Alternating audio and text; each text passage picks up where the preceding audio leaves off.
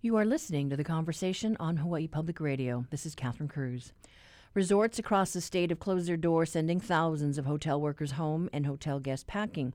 We talked to Chris Tatum, the head of the Hawaii Tourism Authority, about writing out this shutdown of our number one industry and what's ahead when we get past this tumultuous time right now, our latest count, we got 121 properties closed. They've stopped operations. Usually, hotels and accommodation properties, they still have security on staff. They have engineers who maintain the facilities and th- those parts, but they're just not accepting reservations. Where our role as HTA was initially to advise the leadership in the government on what we think will have the biggest impact relative to how we can, as an industry, support what their goals were. The idea of first of all, uh, sharing with uh, visitors that it's probably not a good time to come here. They should focus on their health and well-being and their wherever they live. And then the second piece was when there was the quarantine announcement, which again, that was clearly we we had long conversations with the governor and how we can support them on that and how important that is. And it sends the message to the world that we're focused on our community right now, and we love what you've done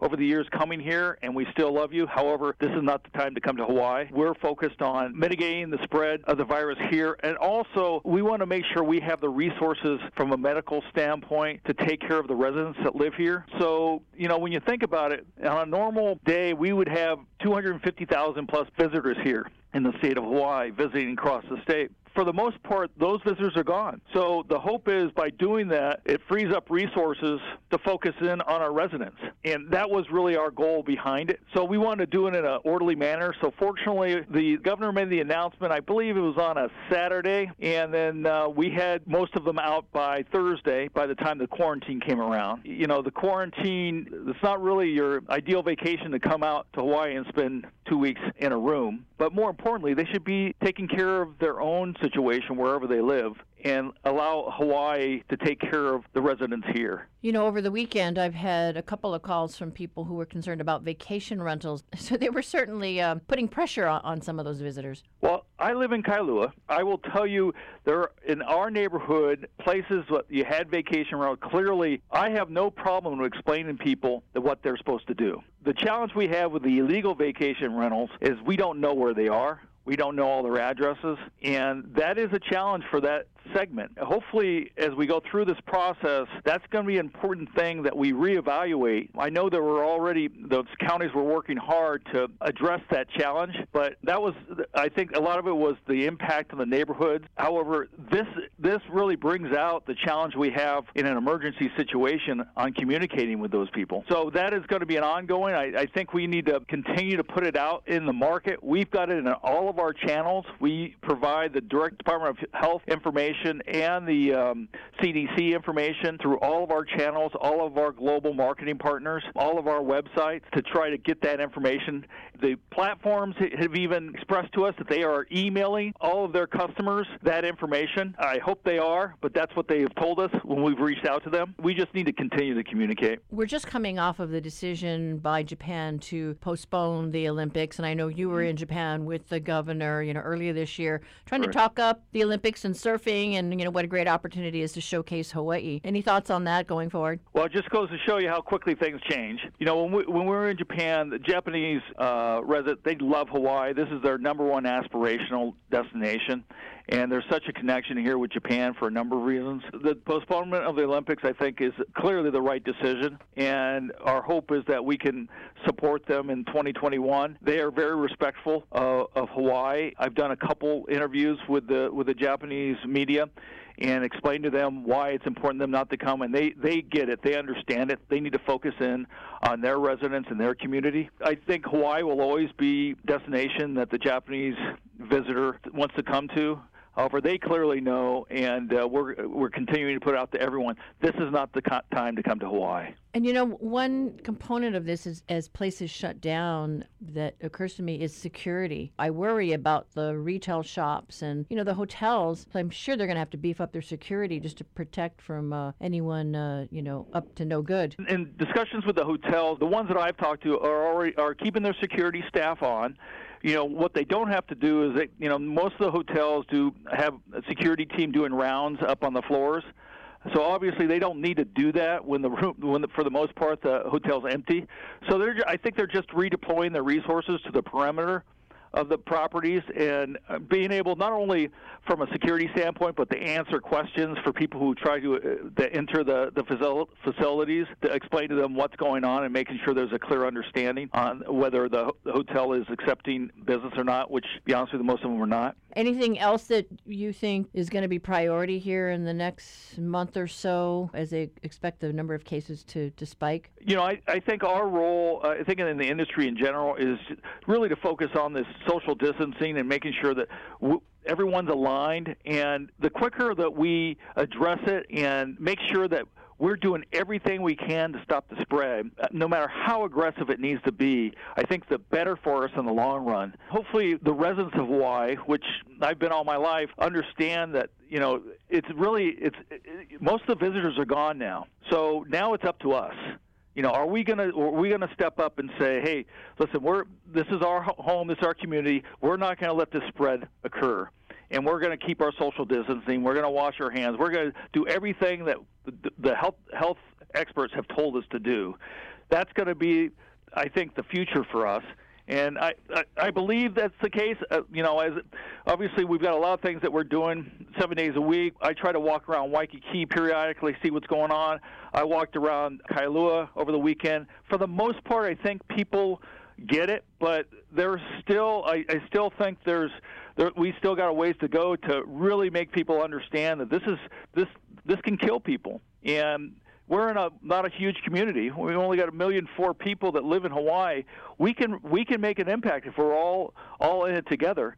But you know, if if everyone's not on board and understanding that you know, whether they're a high risk or not, they could pass it along. That's going to be how we are either successful or not. In talking with uh, economist Paul Brewbaker, he brought up the issue of the technology. Is that these unusual times are forcing us to to rely on technology more and more. Once we get on the other side of this, have there been discussions started about how we can employ this technology? I think in some cities they're they're actually screening people, you know, as they come in to find out if you've got a fever, not just signing a form, you know, or there there may be apps to track people, you know, uh, when they come in. Okay, where did you go? And you know, mm-hmm. you've got to check in daily, just so we know you are where you say you are. I think he's right. I don't. Uh, that's clearly not right in my lane on that technology. We're actually using all of our social media and technology to get that information out to the the visitors not to come now, and then eventually we'll use that to get them to come back. But when they back, I guess to your is the question on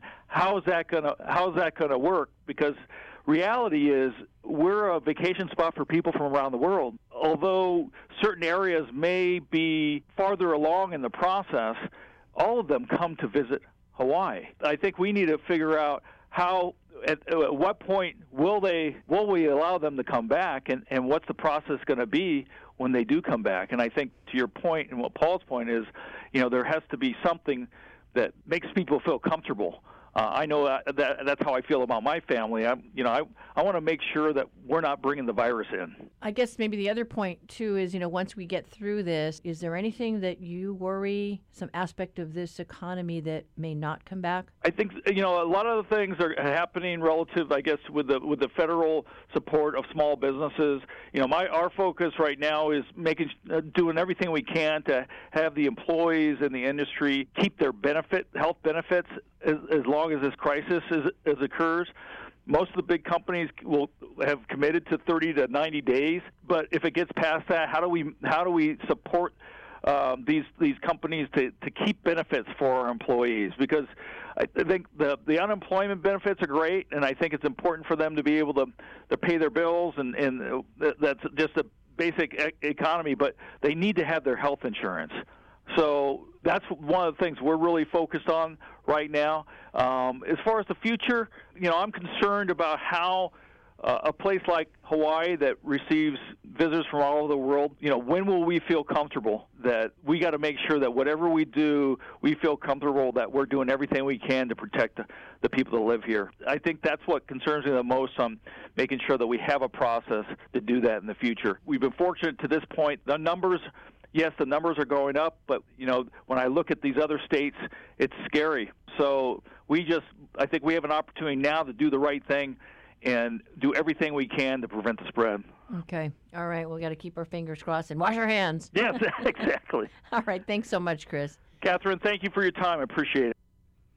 We have been talking with Chris Tatum, head of the Hawaii Tourism Authority.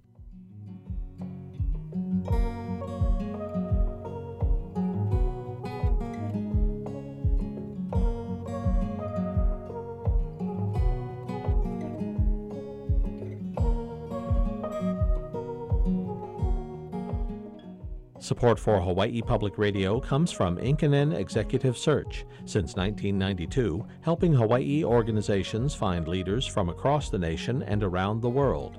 I-N-K-I-N-E-N dot com.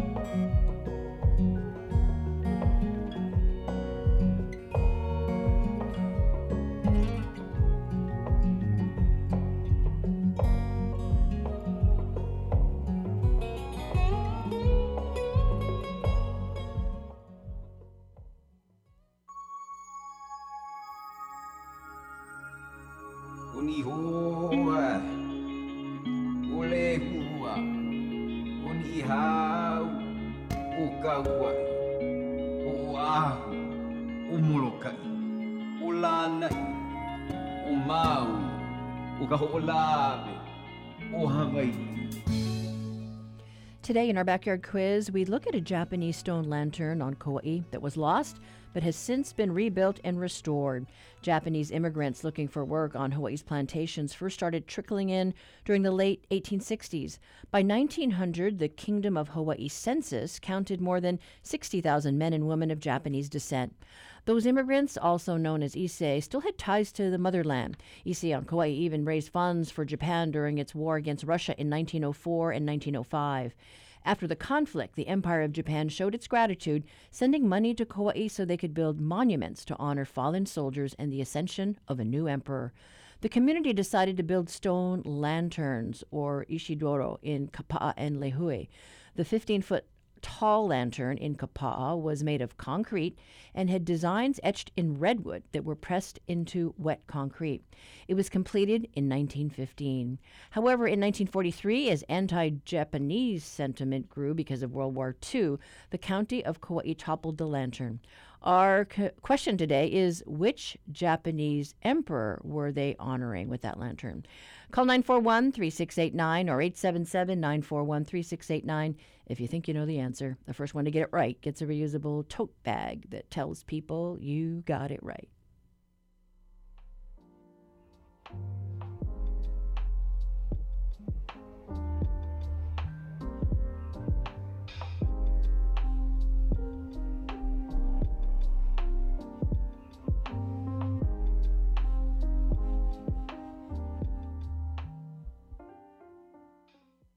This recession will surpass anything we've seen in our lifetimes. Those were the words of University of Hawaii economist Carl Bonham. He addressed state lawmakers on the economic impacts of the COVID 19 pandemic this week. HPR's Ryan Finnerty has been tracking the developments. He joins us now. Good morning. Morning, Catherine. So, yeah, quite a week. Lots of developments. Yeah, and they've been coming really quickly. It's been very difficult for economists to kind of keep up with it and continue making new projections. And it seems like as soon as they make one set of predictions, we kind of blow through those. But what we do know right now uh, is that there were at least 80,000 new unemployment claims for the month, month of March. Uh, that's the number used in the UHERO, the University of Economic University of Hawaii Economic Research Organization report. Uh, on one day in March, in mid-March, there were 20,000 new claims on just one day. And to kind of put that in perspective, the average unemployment level in 2019 was around 20,000 people statewide uh, on a monthly basis. So we saw in one day we surpassed the average level of, of unemployment um, that we saw for the whole of last year. Um, visitor arrivals have also dropped to functionally zero, according to the Department of Business, Economic Development, and Tourism. Their daily passenger survey uh, using airline arrivals shows that there are almost no visitors coming to Hawaii anymore. Um, and in the restaurant industry, uh, that's another uh, pretty troubling area for this crisis. 13% of all workers in Hawaii's workforce are in the restaurant industry. And the restaurant managers I've talked to that are able to stay open using takeout and, and uh, phone orders are saying their business is down at least 80 to 90 percent. Some of them have just closed entirely. Um, there was some analysis done by University of Hawaii economist Peter Fuleky using data from Open Table, the restaurant reservation website, and it showed that by mid-March, restaurant traffic in Honolulu had declined 100% compared to last year. So the big question on everyone's everyone's mind is how bad will this be? And we don't really know, but here is what University of Hawaii economist Carl Bonham, who you mentioned at the top, said earlier this week.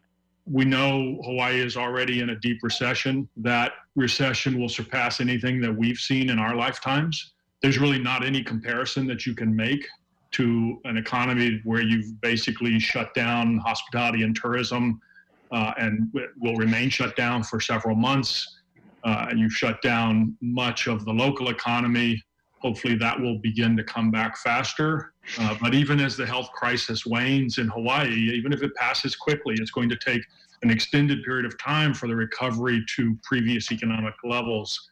And the really disturbing part about all this is that no one can say with any real certainty about how long the recovery will take. And that's something Bonham has been saying for the last month at least before this uh, crisis really took off locally is that we don't know how long this will take, and it, everything will depend on how long it takes to contain the virus. Um, and and that's been reflected in in the data. We have uh, blown through previous projections that have come from UHERO, the University of Hawaii Economic Research Organization that Bonham head, and they released their latest projections this week. And there's a couple of really stunning numbers, and the one is unemployment, uh, which shows Bonham said we could see unemployment in Hawaii as high as 25% in the coming months. That would be for second quarter, so April through June, um, and that that's huge. That's one in four people that's the same level that the United States saw nationally during the Great Depression. So uh, that is a, a really uh, enormous number if it bears out. Uh, the second figure is state tax revenue. The, the latest report says tax revenue coming to the state could drop anywhere between 10 and 25 percent. So similarly, huge drops. And that figure really highlights how fast moving the crisis has been. Less than a month ago, the Council on Revenues, which is the body that projects tax revenue for the state, said that its projection of no change in tax revenue, so neither an increase or a decline, was a conservative estimate. And now we're talking about optimistically a 10% decline, and on the, the low end, 25%. So the changes are coming very rapidly, and unfortunately, they're not uh, moving in a good direction. We've heard uh, from a number of people that we've just got to like brace ourselves for the next couple of weeks because you know we're going to see a spike in cases and, and, and more layoffs, and everybody's feeling the pain. I, and I know the state labor department is uh, pushing to really help those small businesses.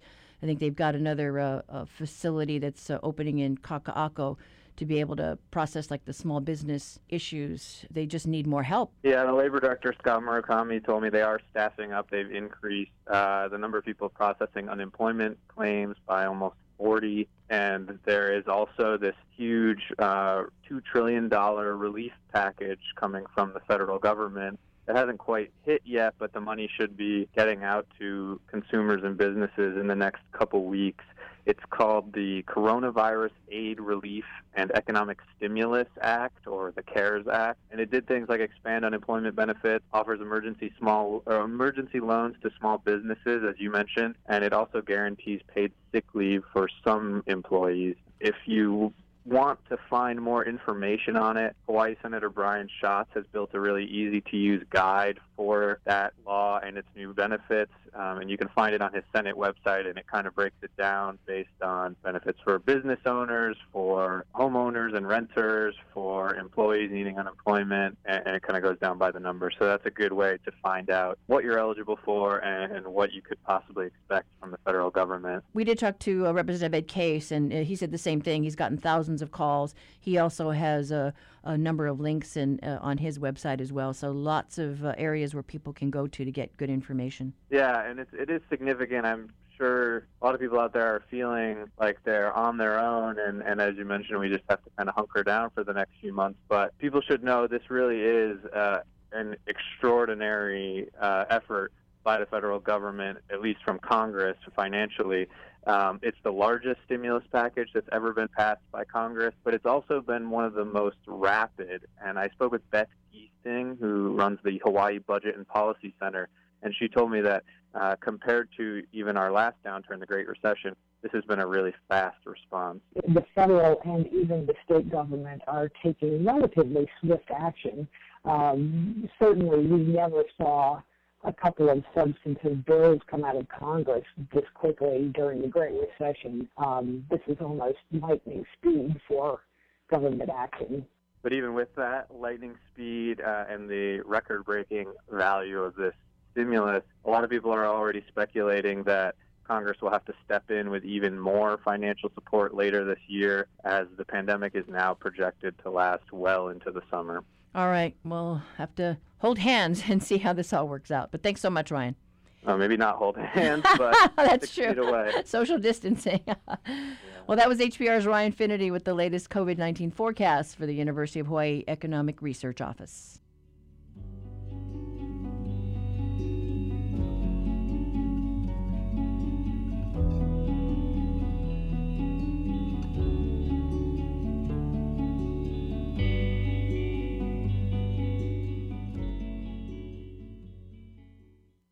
Everyone's routine has changed, even ours. Hawaii Public Radio's Spring Pledge Drive was scheduled to start tomorrow, but we're postponing it so we can continue bringing you the most current news during these important times. We're committed to our mission and public service, keeping you informed with the facts. We're also listener supported. Please contribute today at hawaiipublicradio.org, and thanks.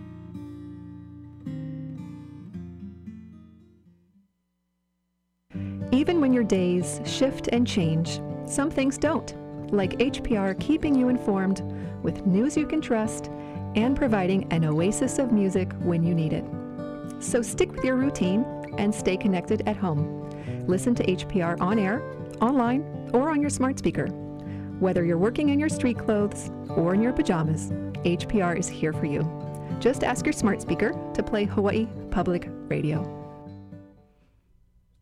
Our first COVID 19 fatality, and now new information released about areas uh, which have the most positive cases. That's the subject of today's reality check. Honolulu Civil Beat's reporter Eleni Gill on the line today. Good morning.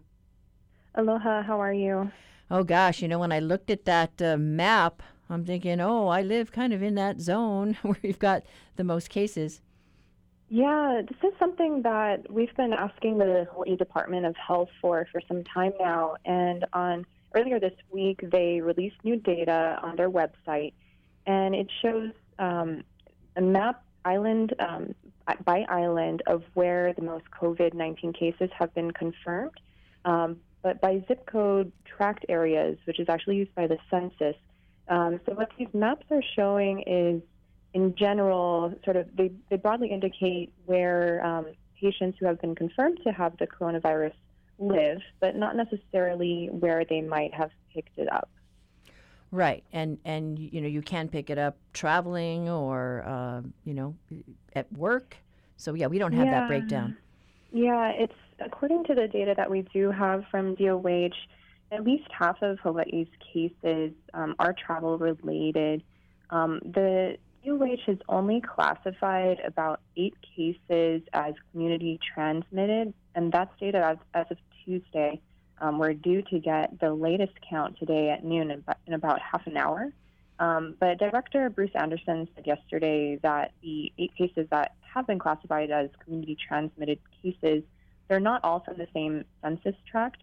Um, but when you look at the maps, they do um, clearly Oahu has had the largest number of cases, and you see what's interesting um, is that the certain areas do seem to have um, a higher range of um, COVID cases. When you look at Oahu, for example, um, the Waialae Kahala census tract um, zip code area, and then the Kailua and even the Marine Corps base in Kaneohe, that seems to be the hotspot in terms of the residences of patients who've had who've been confirmed to have the um, coronavirus here in Hawaii. It is a good map to have just because, you know, I'm just starting to reassess okay, well, what's my footprint? You know, where do I go? Um, you know, the drugstore, the grocery store.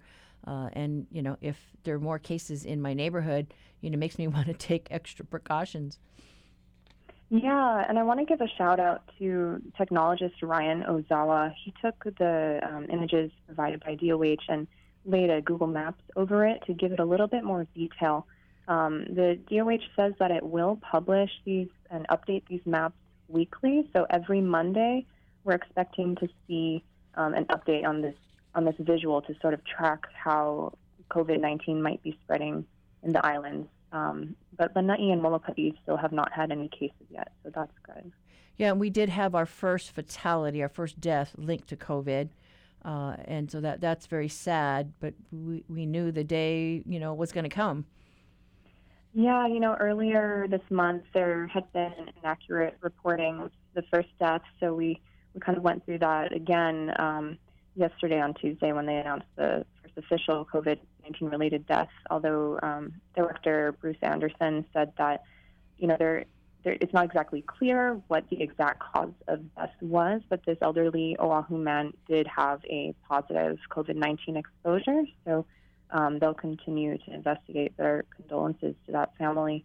Um, looking at the the number of tests, though, I think that have been conducted statewide, we are at about 9,000 to date, and um, today we'll get the most recent numbers. But of the more than 9,000 tests conducted, we've had 224 cases to date. Yeah, and I, I noticed that it was mostly the uh, private sector, the private labs that are doing most of the testing. The numbers for the Department of Health lab still pretty small. Right, yes, and DOH has started to say that its state laboratories division is acting more as a reference lab to verify those results.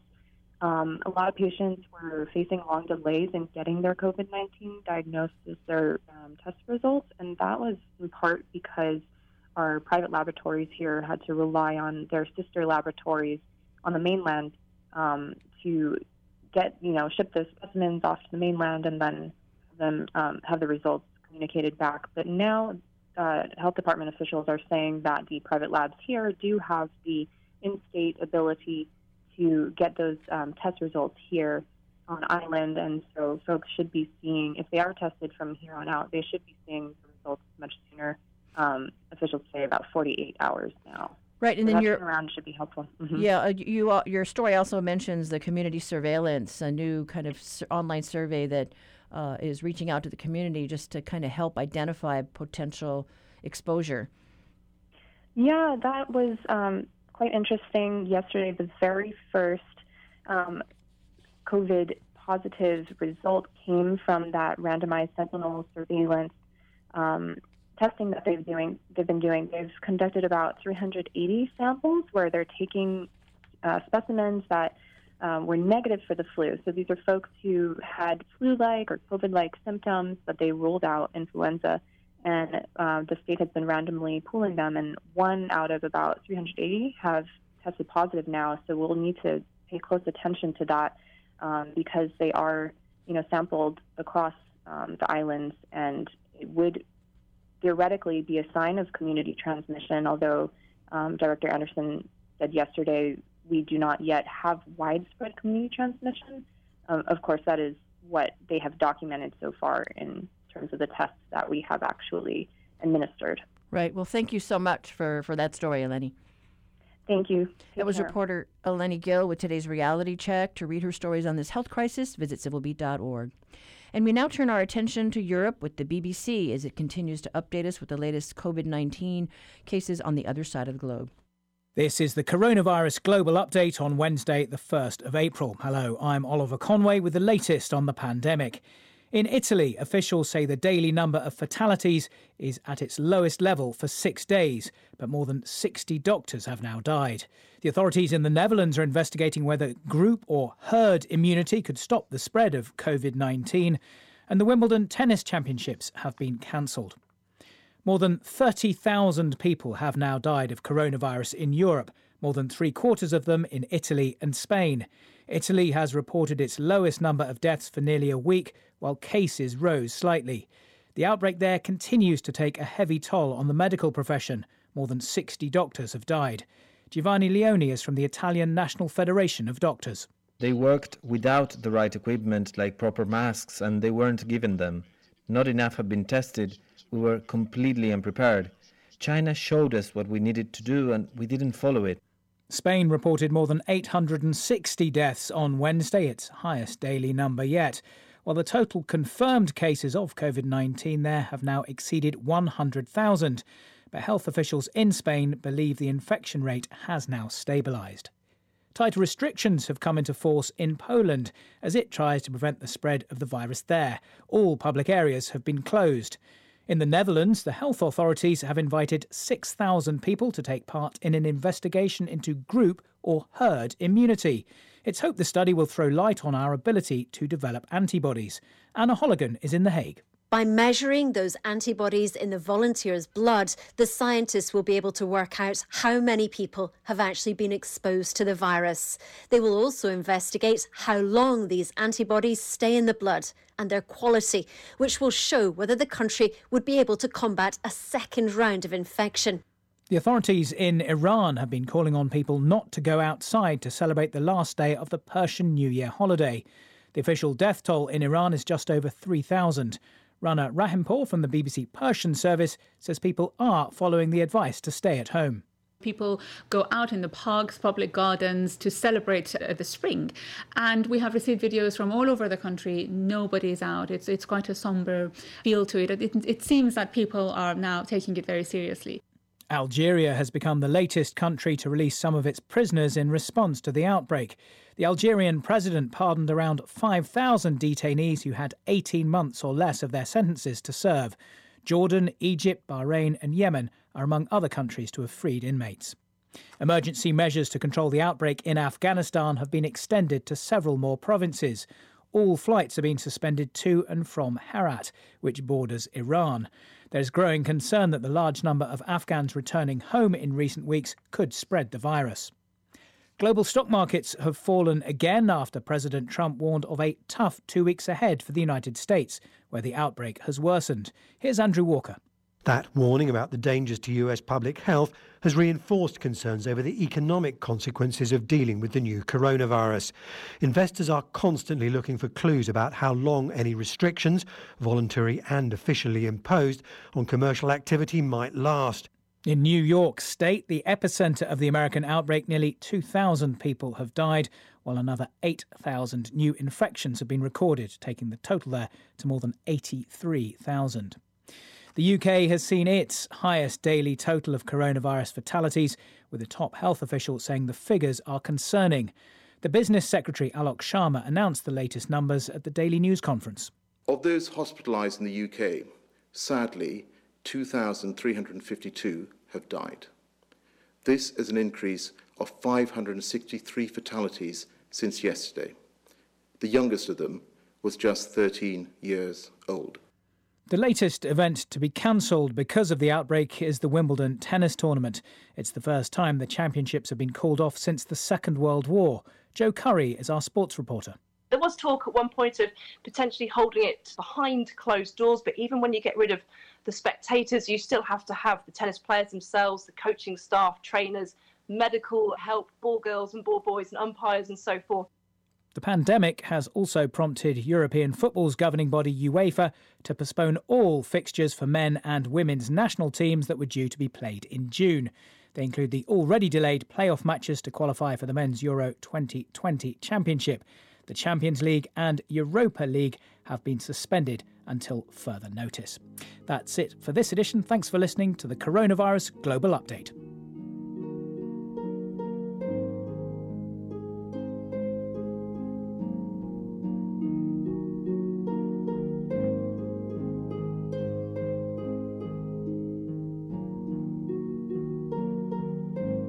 Support for Hawaii Public Radio comes from the Honolulu Museum of Art, with a mission to create transformative experiences through art and committed to standing with the community during this time. Updates on reopening at honolulumuseum.org. This is Jose Fajardo, President and General Manager of Hawaii Public Radio. Now more than ever, it's important that all of us here at HPR focus our attention and resources on keeping you up to date and informed, which is why we have postponed our spring fund drive, originally scheduled to begin today. Listener support sustains HPR as an independent, locally owned, and operated service. If you can, make a personal contribution at hawaiipublicradio.org, and thanks.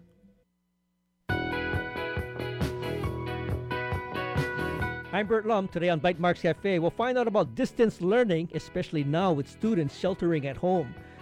We'll explore some of the best practices and delivery platforms effectively replacing the traditional classroom experience. That's today at 6:30 p.m. on Bytemarks Cafe.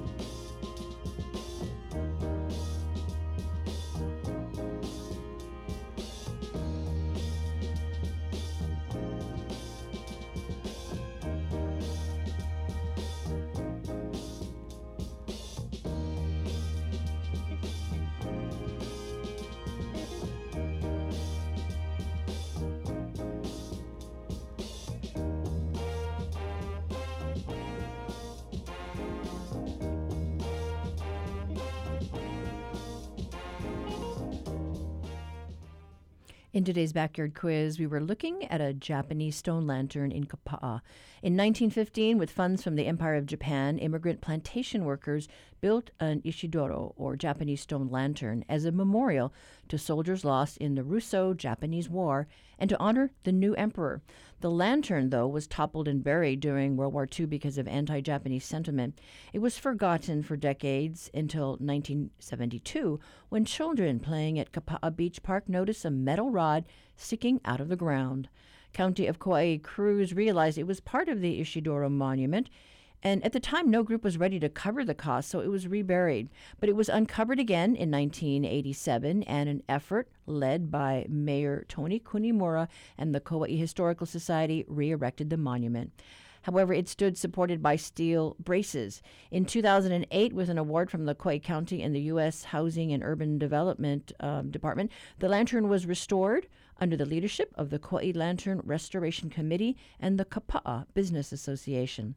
An inscription on the Ishidoro reads Great Japan Emperor Accession to the Throne, Coronation and Commemoration Lantern.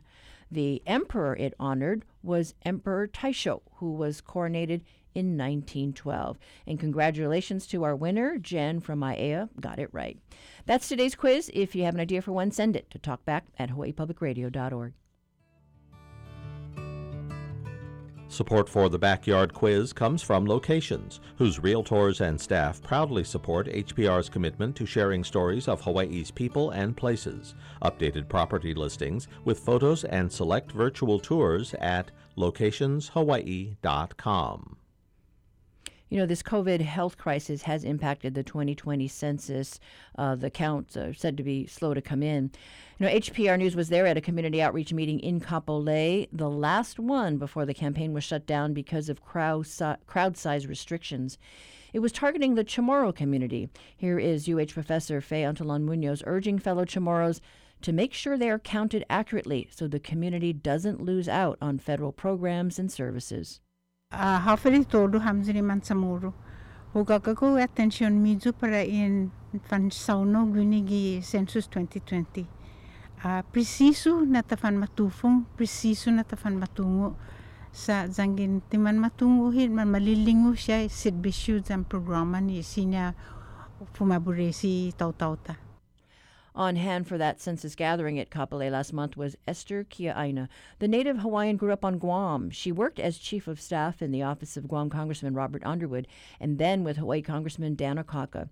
She also worked under President Barack Obama as assistant secretary for insular areas, so she has firsthand experience with the issues across the Pacific. We fought to make sure that all who were indigenous under U.S. jurisdictions got their own box. That is why you see Native Hawaiian, Samoan, and Chamorro. Anyone who is not either of those categories must fill out the box. Do we have anybody from the Northern Marianas in the room today? Do you know people from the Northern Mariana Islands? Yes. I appeal to you to tell them that there should only be two categories for them. They only should be filling out, if they're Pacific Islanders, Chamorro, or they write in Carolinian. They are the only ones in whole Micronesia who use the term Carolinian because they are descendants from people who came from Micronesia a long time ago. What we are finding is they are putting down Mariana Islander, putting it in, Saipanese, Rota.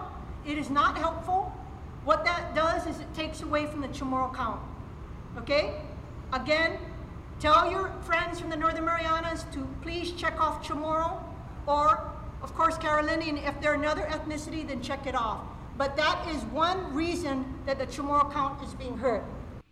Now, Esther Kia'aina shared the little known story behind why there is a separate box for Hawaiians and Pacific Islanders.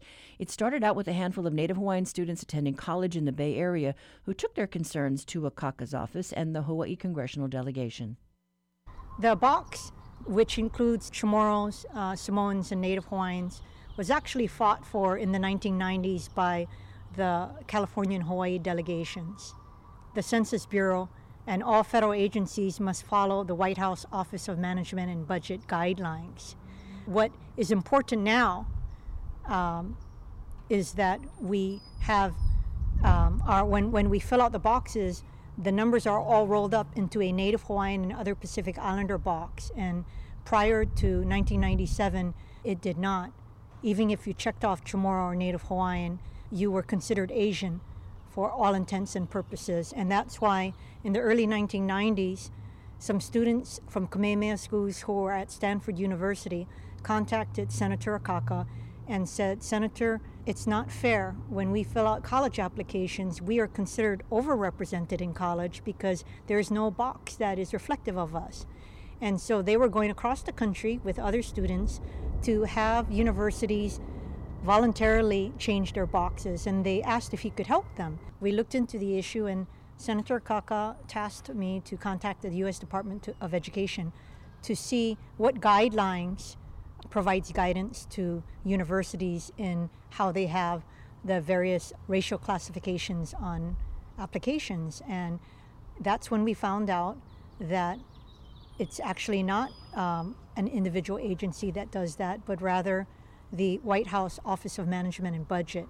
And in 1997, it was called OMB Directive 15. And there were only uh, four categories white, black, Asian or Pacific Islander, an Alaska Native or American Indian. And so Senator uh, felt strongly about the issue and over a course of a few years basically fought the Office of Management and Budget for the disaggregation of data for Native Hawaiians. And while it took a long time, we succeeded in 1997. It's called the OMB 1997 standards, and there currently is five categories white, black, Asian, American Indian or Alaska Native, and now Native Hawaiian or Pacific Islanders. So the communities, the Chamorro communities, the Samoan communities really have to give credit to the Hawaiians, that, that small group of Hawaiians that were going to school in California that, that thought this was unfair. That's correct. And I think if someone does research on the number of Native Hawaiians and Pacific Islanders who have gotten into higher education institutions, including Ivy League schools, you will see an exponential number because prior to 1997, we were considered overrepresented in college. Can you believe that? We were considered the healthiest in the nation. So it had a dramatic impact. And so this is now the third census. in which when Native Hawaiian and Pacific Islanders check off their boxes, our numbers will be rolled up into our own category. And it's critically important because it's not just about the federal funding that the state of Hawaii receives. It's about the fair share of federal funding that Native Hawaiian Pacific Islanders are due. When Senator Akaka was fighting for why it was so important um, for our voices to be heard with the White House, he said that at the time, under the UN Declaration on, on Indigenous Peoples, um, there was an article, Article 33, that said Indigenous peoples have to, uh, a right uh, to determine um, their own identity. And he felt that as Indigenous peoples, uh, that the United States should respect that. And so, for anyone who's listening, whether you're Chamorro, Tongan, Samoan, Native Hawaiian, Marshallese, you need to ensure that your voices are heard because uh, on April 1st, you want to know and want to record that you exist. And it's not just as a people, as for your family, it's as indigenous peoples. And I also mentioned that genealogy is critically important. When you think about the fact that 72 years from now, your information will be public, the census is important for future generations, uh, your descendants, but it's also important going back into time, as I mentioned with my grand aunt, uh, Mary Ayu, who in the 1940 census showed that she lived in North Hilo. And she was originally from Keanae, Maui. So people don't understand, again, about the importance of the census beyond federal funding. It's about who we are as a people. And because we are now disaggregated on the census and all federal forms, it's imperative that our communities be, be counted. So I do believe that it was important to have an outreach meeting with the Chamorro community because they're woefully undercounted. According to the 2010 census, there's more Marshallese than Chamorros in Hawaii, and I find that hard to believe. And I think it's just important for people to understand why we all need to be in this together and to just reach out to their families and friends and uh, make sure that they're counted. That was Esther Kia'aina talking about the story behind the box on the 2020 census, the Native Hawaiian and Pacific Islander box, and why it counts. To find out more, head to our website, hawaiipublicradio.org. And if you're out online, make sure you fill out that census form. Well, we do have to go now, but tomorrow we check in with the movie industry as it bids aloha to Hawaii 5-0 after 10 years of filming, now against the backdrop of the COVID crisis. Leave your feedback about COVID 19 on our talkback line, 808 719 8217. Post your comments on Facebook at The Conversation HPR or tweet us back at HI Conversation. And email works too, talkback at hawaiipublicradio.org. For, you can find all of our archive shows online at HPR News and Talk for the conversation on hawaiipublicradio.org. I'm Catherine Cruz. Join us tomorrow for more of the conversation.